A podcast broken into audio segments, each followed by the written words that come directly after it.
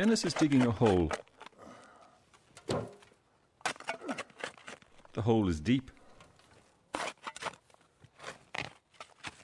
The place is two miles above the sea.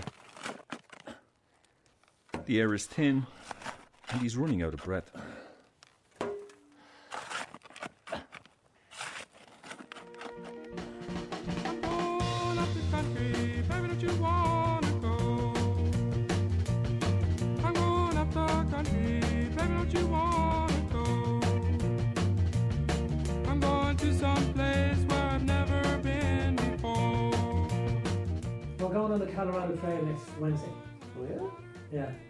Earlier, back in the safety of suburban Dublin, this seemed just a grand adventure when Dennis and his friend Tom were planning the trip. Abroad, like And in Denver. in Denver, yeah. Yeah, yeah. And what is the, the Colorado Trail? It's like the Whitney Way, only about 150 times longer. Yeah. And we, we, we were maintaining a, a- a s- a portion of it. And last year we refurbished a mile. Yeah. When the snows fall in, in Colorado in the, in the winter and they start to melt in the spring, they wash away off the trail. Oh, So we go in now and we fix it up. Very good. Got to get away. I'm gonna leave the city. Got to get away. All this fussing and fighting, man, you know I sure can't stay. For years within walking circles, I'd been hearing about this Colorado Trail. How Irish volunteers went over each year to work repairing the trail. 520 miles along the Rocky Mountains, right up there on the roof of America. It was spoken of with pilgrim reverence, as if it was somewhere mythical. And then there were the other stories the campfire camaraderie, the contact with real Americans, and the crack. When I learned that Dennis was going to volunteer for this trip, I decided to tag along just to see for myself. The trail itself is. It varies because of its length. It's 520 miles. Starts in Denver, finishes in, Durango, or vice versa, whichever way you want to do it. But it runs in some sections along a, a road, but in general, it is cross country. And it is approximately two and a half feet wide and uh, it will be cleared of vegetation up to the height of a person on a horse. And what will the weather be like when you're there? Will it be nice? Be nice. should be Yeah. nice, And it's very cold at night time. Very isn't it? tense. It's very It cold. gets, it gets cold very quickly. Yeah. Was it? Oh yeah. No, but just Okay. come next year. We were full for this year, but next year if you're. Uh, send us on the literature, yeah.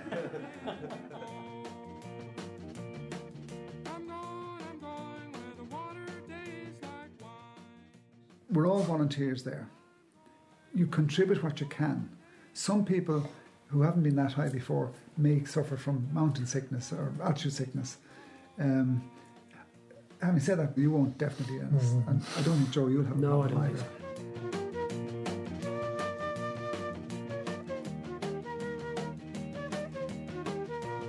I'll give you a little bit of orientation here Yeah. um, on the moi. Now, we can turn over this bit. This, this is all the plains. So there's this is this is Denver. Castle Castle Rock is here, right? Okay. Now, where we're going to is down to across here, I thought you went down to. Where's that? Past Colorado Springs. That's right. Colorado Springs, turn right. turn right and across this way through Cannon City, Fremont. Up this way. The shadow from the starlight is softer than a lullaby. Rocky Mountain High, Colorado. Rocky Mountain High, Colorado. My name is Dennis O'Donoghue and I'm Irish. I'm from Ireland. I live in Dublin. And uh, I'm a taxi driver. So um, I'm on holidays now in Colorado and uh, we're going to shoot the breeze for the next week on the Colorado Trail. Dennis is overwhelmed by the landscape. What's the name of that mountain over there now? It's not. It's called a butte. The butte. It's not a mountain. Butte is it? B-U-T-T-E. As in Butte, Montana. Okay. What kind of a car is that she's driving? It's a Chevy Malibu.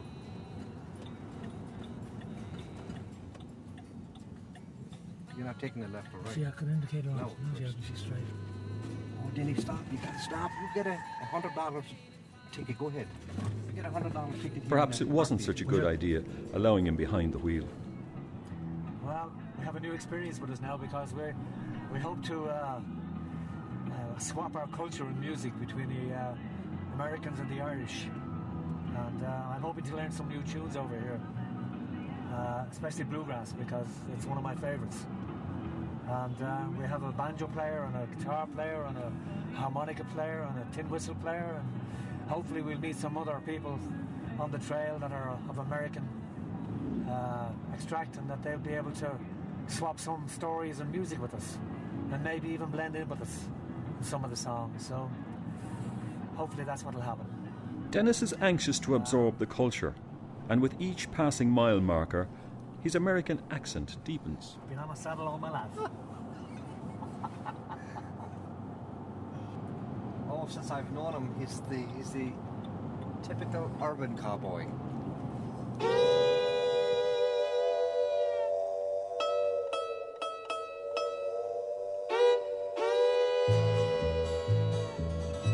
Also, uh, along this road going south, you have the main railroad going from Montana all the way going down to Colorado Springs.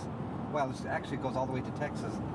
However, this road is used for hauling coal from western Colorado, Wyoming, and Montana to the power stations down in Pueblo. So shortly we should see one of those big uh, 100 car trains. Cross that wide open mountain, you can watch old 97 roll. The SUV labours up the mountain, and every knife, fork, and spoon shakes, rattles, and rolls. Well, we've uh, we're on a dirt track for the last half an hour, and we're heading to a place called Blank's Cabin. And we're up the best part, I'd say, of eight to nine thousand feet. No, 10, almost 10,000 feet. And um, it looks pretty good. The sky is real blue, and uh, you can see the ice caps on the top of the mountains. So it's looking good so far.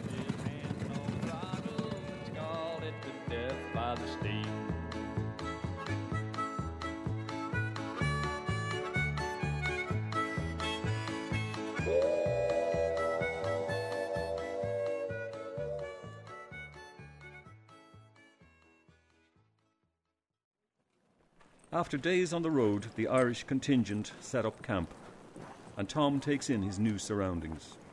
We're situated in a fairly large meadow, which is surrounded by trees and is bounded on one side by uh, Mount Shavano, which is uh, 14,200 feet high, and uh, has a an imprint on it of the Angel of Shavano, which is basically of uh, a figure with arms upraised when there's snow.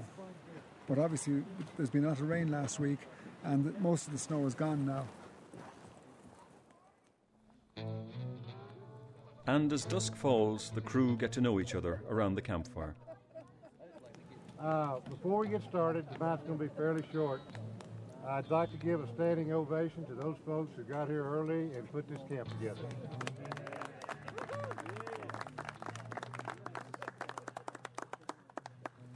Many hands make quick work, as we all know on the trail. Uh, I think you all know me. I'm John Light, uh, the crew leader for, this crew, and, and most of you I've worked with in the past. There's a few new faces. Uh, the crew starts out normally with a few people that know each other quite well, some people that don't know anybody at all, and by the end of the week, it's like you've known each other for a very long time because you've shared so many common experiences on the trail and in camp and around the campfire. Okay, uh, once again, just a reminder, uh, personal responsibility to take care of yourself. We, no one else knows how you feel. I would like Frank, if you would, talk briefly about the symptoms of onset of dehydration and possible high altitude sickness. Feeling faint, weak, having some headaches. So if we get to that point where you're feeling weak, you're getting headaches, let somebody know what's going on. So let's be vigilant. And if you feel something coming on, let us know what's going on. Okay, so we can keep you down here, keep you away from that hard work. And the symptoms of high altitude sickness are basically a headache, weakness, feeling weak, uh, nausea, na- you get nauseated, uh, uh, and your headache can come and go, then it can come and go, then it can get real severe. Okay? So if you feel something coming on, uh, talk about it and let somebody know. So uh, let's start with who are you? New boy. New boy. no, go ahead, Tom, if you would. and We'll just go around, and I'd like to hear who you are, where you're from, and what brings you to the fair. Tom Croak from Dublin in Ireland. Uh, this is my seventh trail, and uh, and the first experience was so good, I had to c- come back again and again. Unfortunately, addictive counselling hasn't worked, so here I am again this year. Um, on the flight on the way out, we did some maths, and uh, the trail, the, the crew this year, we reckon, is 25% Irish and uh, one eighth Fagans, one family. And uh, contrary to popular belief, we are not going for resi- regime change. I don't think we could cope with the number of prisoners we'd have to take. So we're looking forward to a great week, and we, we look forward to, to working with you all. Thank you.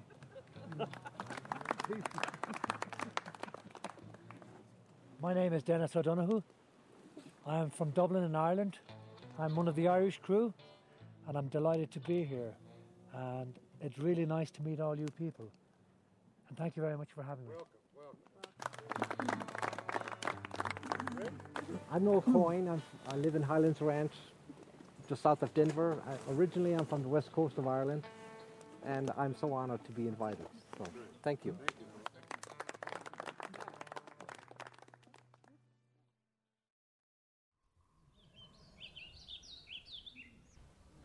It's about 7:15 in the morning, and uh, just spectacular. And uh, looks like we're going to have a great day. I never worked on the Continental Divide Trail before. Thought it'd be a good opportunity to come up and see some of the country and do some work and make some difference uh, on our trails. And very enjoyable, very enjoyable so far. We're going to start our work today and uh, building a turnpike, and it's going to be a very labor intensive, hot uh, project we're going to work on today. About 16 people. And we're going to move some stringers probably that weigh close to 800 pounds. So that's going to be very interesting trying to do that. And so, yeah. We're at about 9,800 feet here, and we're surrounded by the Collegiate Peaks, Collegiate Range, in uh, south central Colorado, and several 14,000 foot peaks that are jutting up from where our campsite is here in a meadow, and absolutely spectacular. And a lot of snow still in the high country, not as much as normal in the spring. There's still an awful lot of snow up in the uh, above timberline, and uh, just absolutely magnificent. Beautiful bluebird, clear day, and no wind. We had winds yesterday of about 30 miles an hour coming through.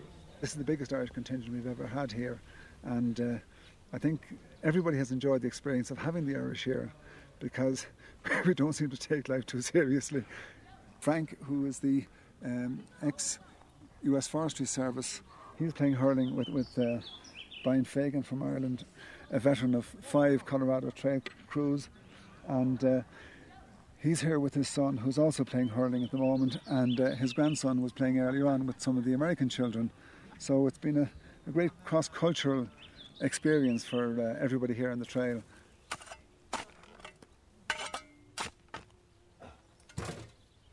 I was wearing corduroy breeches, digging ditches, bumping ditches, pulling switches. I was working on the railway.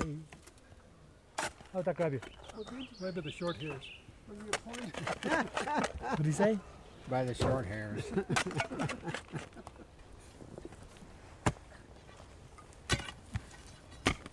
Let's all get our shovels and The work is hard and the days are long. But there's always time to sing around the campfire. Dennis gets his wish and learns to sing like a real American.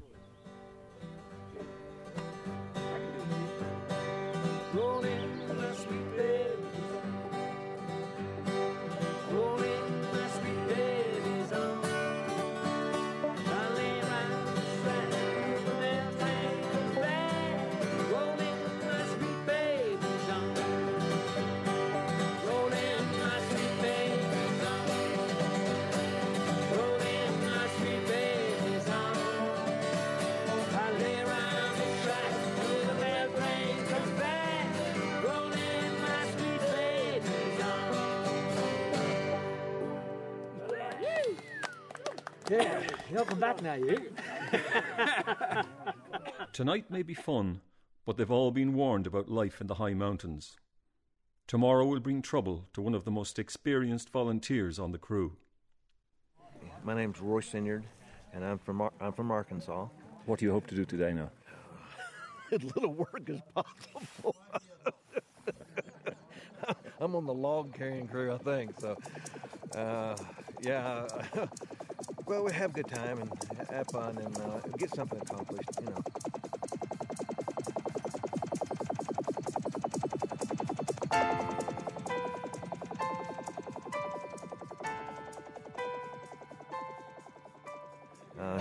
I spent um, 10 months in Vietnam and uh, with a recon recon team. Uh, I was a medic of a six-man recon team, and um, I'm not bragging, but I was wounded twice. Uh, the third, ti- the second time I was wounded, uh, I was wounded very seriously, and uh, spent three months in, in a naval hospital in, in, in the states, and uh, then I was I was discharged, got a, a medical, then a medical discharge and an honorable discharge from, from that. So uh, I have two Purple Hearts. Um, I'm not proud, but I guess I am proud. But uh, uh, it's um, uh, I lost a lot of lot, lot of lot of uh, comrades. We we got into a bad situation where we we com- just practically got wiped out. Every- We had every- we we had everybody was either killed or, or, or, or wounded seriously, and, and I was very fortunate to get out alive. Uh, I mean, I was just very fortunate to get out alive. And um, we had a um, what they call a reactionary force came in where we were held up and in, in trying to hold the enemy, the North Vietnamese, back, and we, we held them back. And we had we had of course we had gunships, helicopter gunships working our, our, our perimeter where we were, which was on a hilltop, and the helicopter sat down and somebody came out and drugged me on the helicopter and. That's the last thing I remember. I passed out and woke up three days later on a, on a hospital ship off the coast of Vietnam.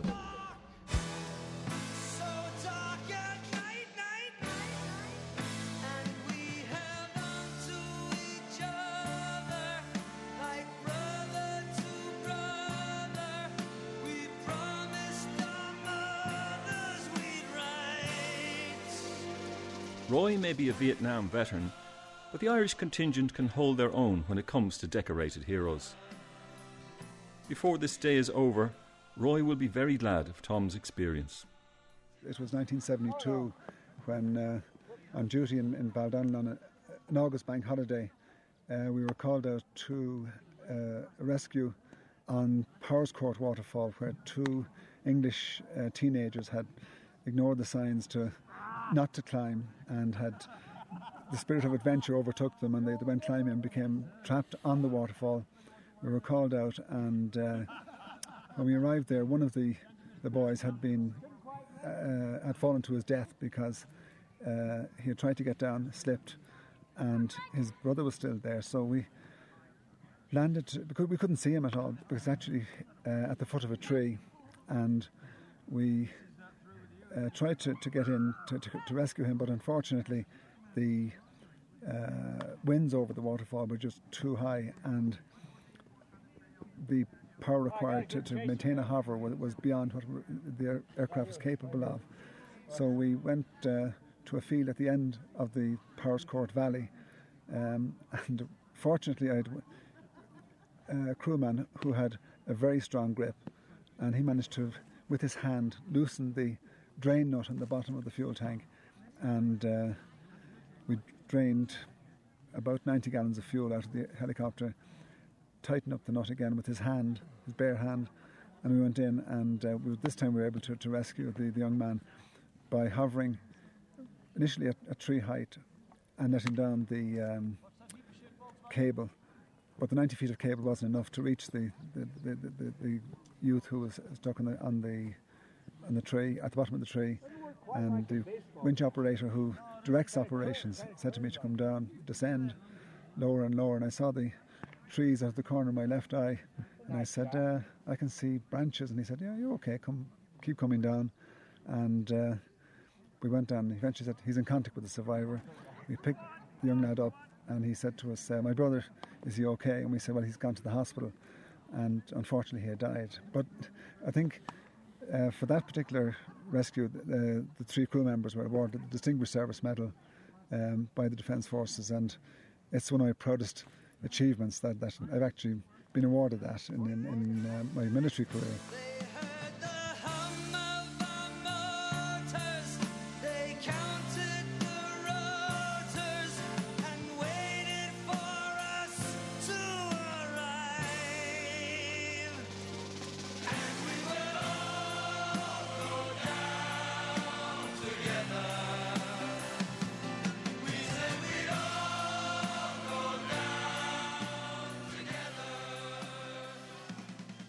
Two tours of duty. Uh, the first one was with uh, the second the second battalion, uh, Seventh Marines, and then my second tour was with uh, a recon unit. So, uh, when I was with uh, the the first my first tour, I had a real I had a real good hometown friend get killed. And I just felt like that I need to do more. And, and being a being a medic, Well, we're still working uh, on those logs. You know, huh? I, I felt like I needed to to put some more time in and Yeah, if I could save somebody's you. life, I could. If I could, you know, help some wounded guy, I could. And it was just something. I mean, I was um, I was 23 years old. You know, the average age of the Vietnam vet back in during the era during that Vietnam era was 19. I, I was an old guy. I'd, I'd already graduated from college at 21 and just joined right up. I wanted to be a helicopter pilot, but, but I flunked the night vision. so then I decided to become a medic, and I wanted to help some way. And I always, I was always interested in, in, in the medical field anyway, and uh, uh, it paid off. I mean, it, it, it was tough. It, it, it, it was, um, it, it was hard to. Well, you just, it's just, it's hard to describe because you, if you, that, we have a saying. A lot of us old Vietnam vets have a saying: if you didn't go, you wouldn't know. Uh, a lot of us have to go get um, psychological help. I had to have that, and I'm not embarrassed about it at all. Uh, it's something that happens to a lot of us. It's it's called post-traumatic stress disorder, and uh, I was diagnosed with that. Uh, uh, I, I don't. I, it's hard for me to believe anybody uh, that was in situations in combat like I was that do not suffer from it d- to a certain degree. You have nightmares. I still have nightmares. Um, I still have anniversary dates, what we call when uh, events happened. I remember those dates. You know, uh, I've got uh, I've got one coming up July the 18th. You know, I had one May the 1st, or excuse me, May the 5th. I had an anniversary date, and then I'll have another one uh, November the 3rd, because that's when I was wounded severely. And July the 18th is mine. I was I was I was wounded by a grenade, you know, slightly. I had shrapnel on my legs and back of my head. But I was in the hospital 22 days, just to fight the infection. Uh, but then um, that's probably the, the main thing that, that bothers me is the anniversary dates. You, know, you remember um, things that, that happen on certain dates where, where you had a bad instant. Today will be yet another date in Roy's nightmare calendar. Within hours, he will collapse from dehydration and altitude sickness and will need to be evacuated once more by helicopter. Especially, I had one guy that was uh, had, had been there. He was he he was about. We used to call it um, when you got short. You were a short timer. Uh, most guys spent anywhere from 12 to 13 months in Vietnam, and if they didn't, you know, uh, do another tour, they went back went back to the states or somewhere. And um, we had uh, what we called uh, after you know you get down to about 30 days, you have a what do you call 30 days in a wake up. So, I mean, the next day you wake up, you're going your home. And I had guys that were didn't that were still out in out out on patrol and, and doing uh, recon missions with with 10 and 15 days left in country, and would get killed. I mean, spent you know 11 and a half to 12 and a half months and never had a scratch, but had been in had been in combat lots of times, and ended up getting killed, just with a few days to go home. You know that that's that's war for you. It's um, I, I didn't expect expect it uh, on the scale that I had in my mind when I enlisted and when I got got over there to Vietnam. I didn't expect it to be anything like it was. You know, we were the United States of America. We were the most, you know, considered the most powerful country in the world. Um, we were faced with an with a with a enemy or, or an army that was uh, very well determined, bound and determined to uh, to win their their cause, and they did, and they did. This is my this is my therapy. This is my therapy. What we're doing right now, out here doing trail crew, and meeting people like you guys, uh, and the, all the guys from Ireland, and everybody here. And uh, I do this every summer, and it, it is really, I'll be honest with you, it is part of my therapy. If I didn't have this and uh, a good supportive wife, um, I just I don't know. You know, it's just I don't know. I mean, I yeah, I can go sit in the corner. I can go sitting over here by a tree, and I can get emotionally, and I can start crying and all that kind of stuff. But um, with with the support that I have, uh, with family and friends and and, and, and Mother Nature and this here, uh, this is this is what keeps me going.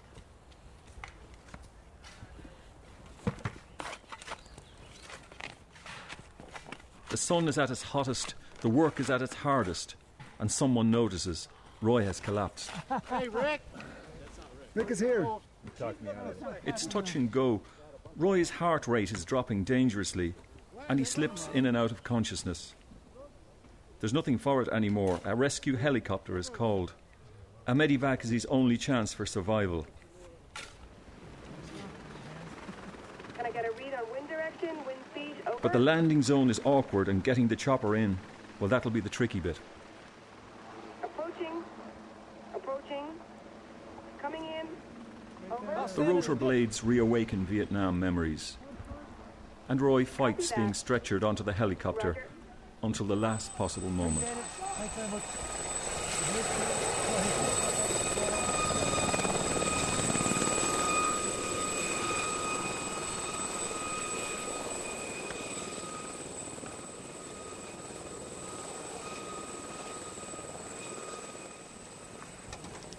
Risk is there for all of us to have that sort of thing.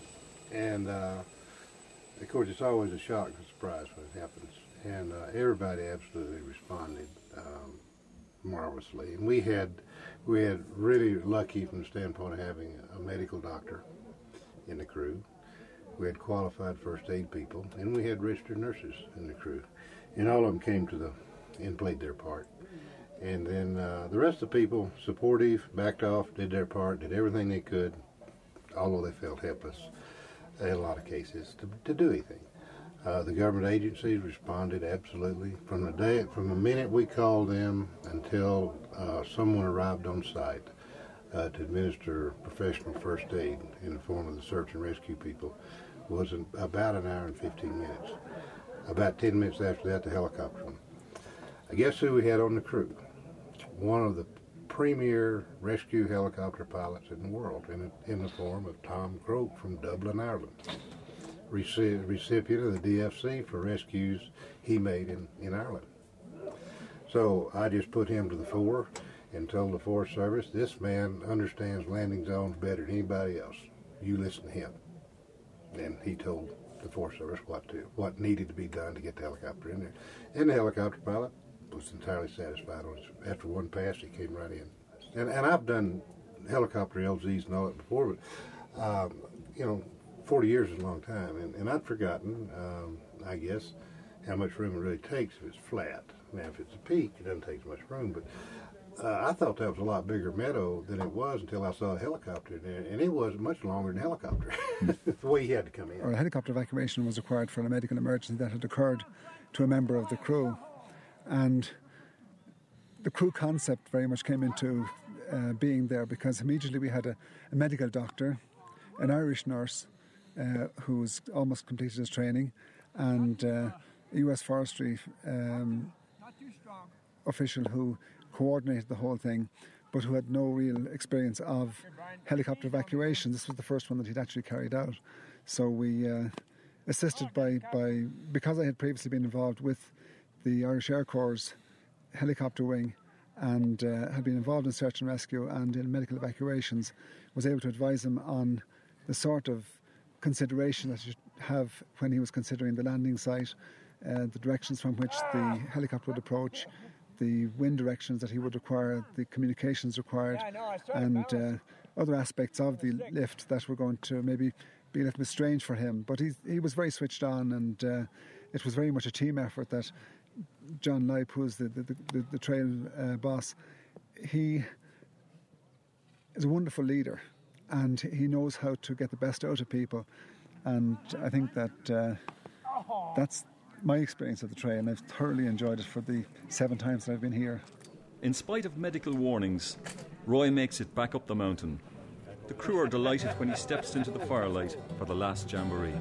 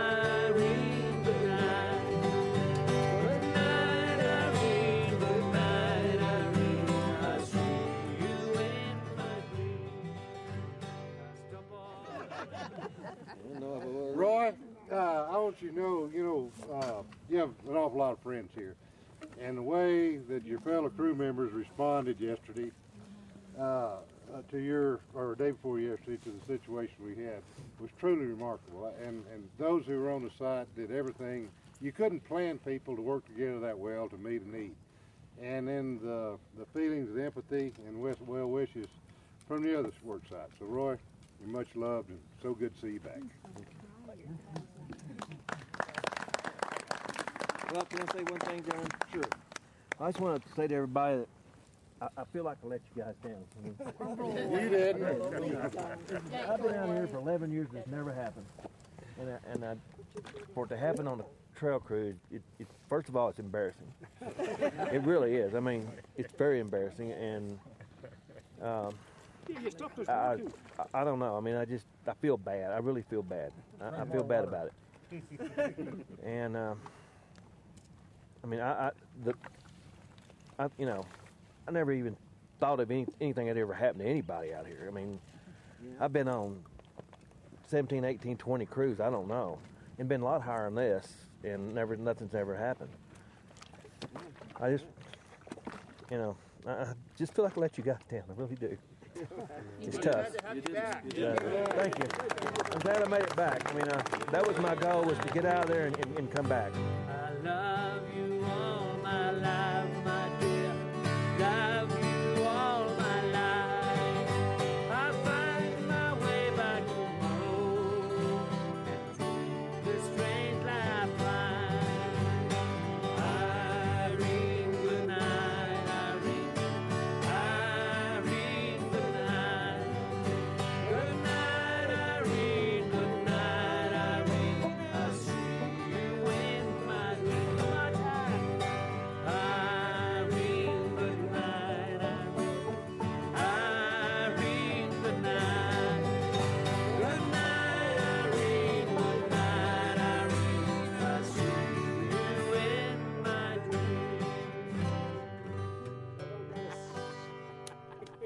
At the end of a very long week, Dennis and Noel inspect their improvements to the famous Colorado Trail.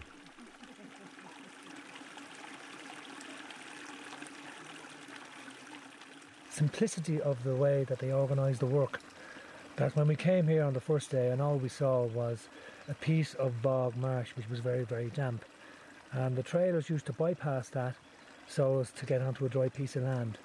But to look at it and to visualise how they thought about repairing that, to get the logs down, put them into position, cut them, and when you see it coming into place and see everything coming together, it's fascinating. Simple but very, very effective. That's how I mm-hmm. think. The work is very hard.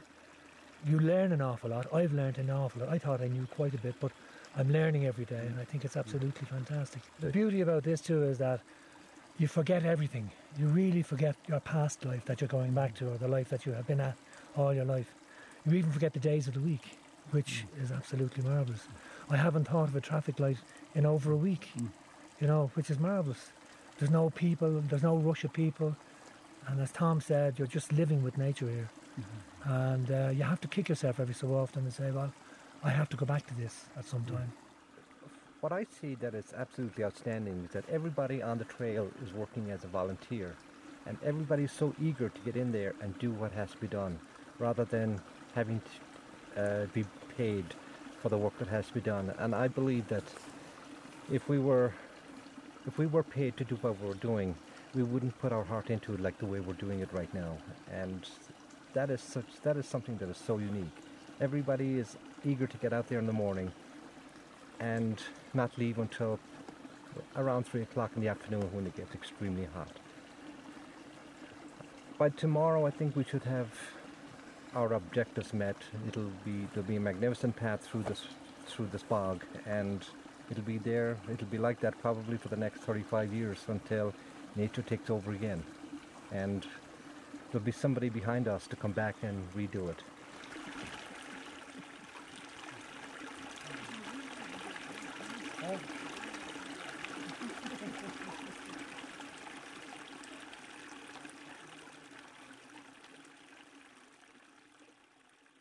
You enjoyed this documentary, you might like to listen to our other Documentary on One productions. Visit rte.ie forward slash doc on one.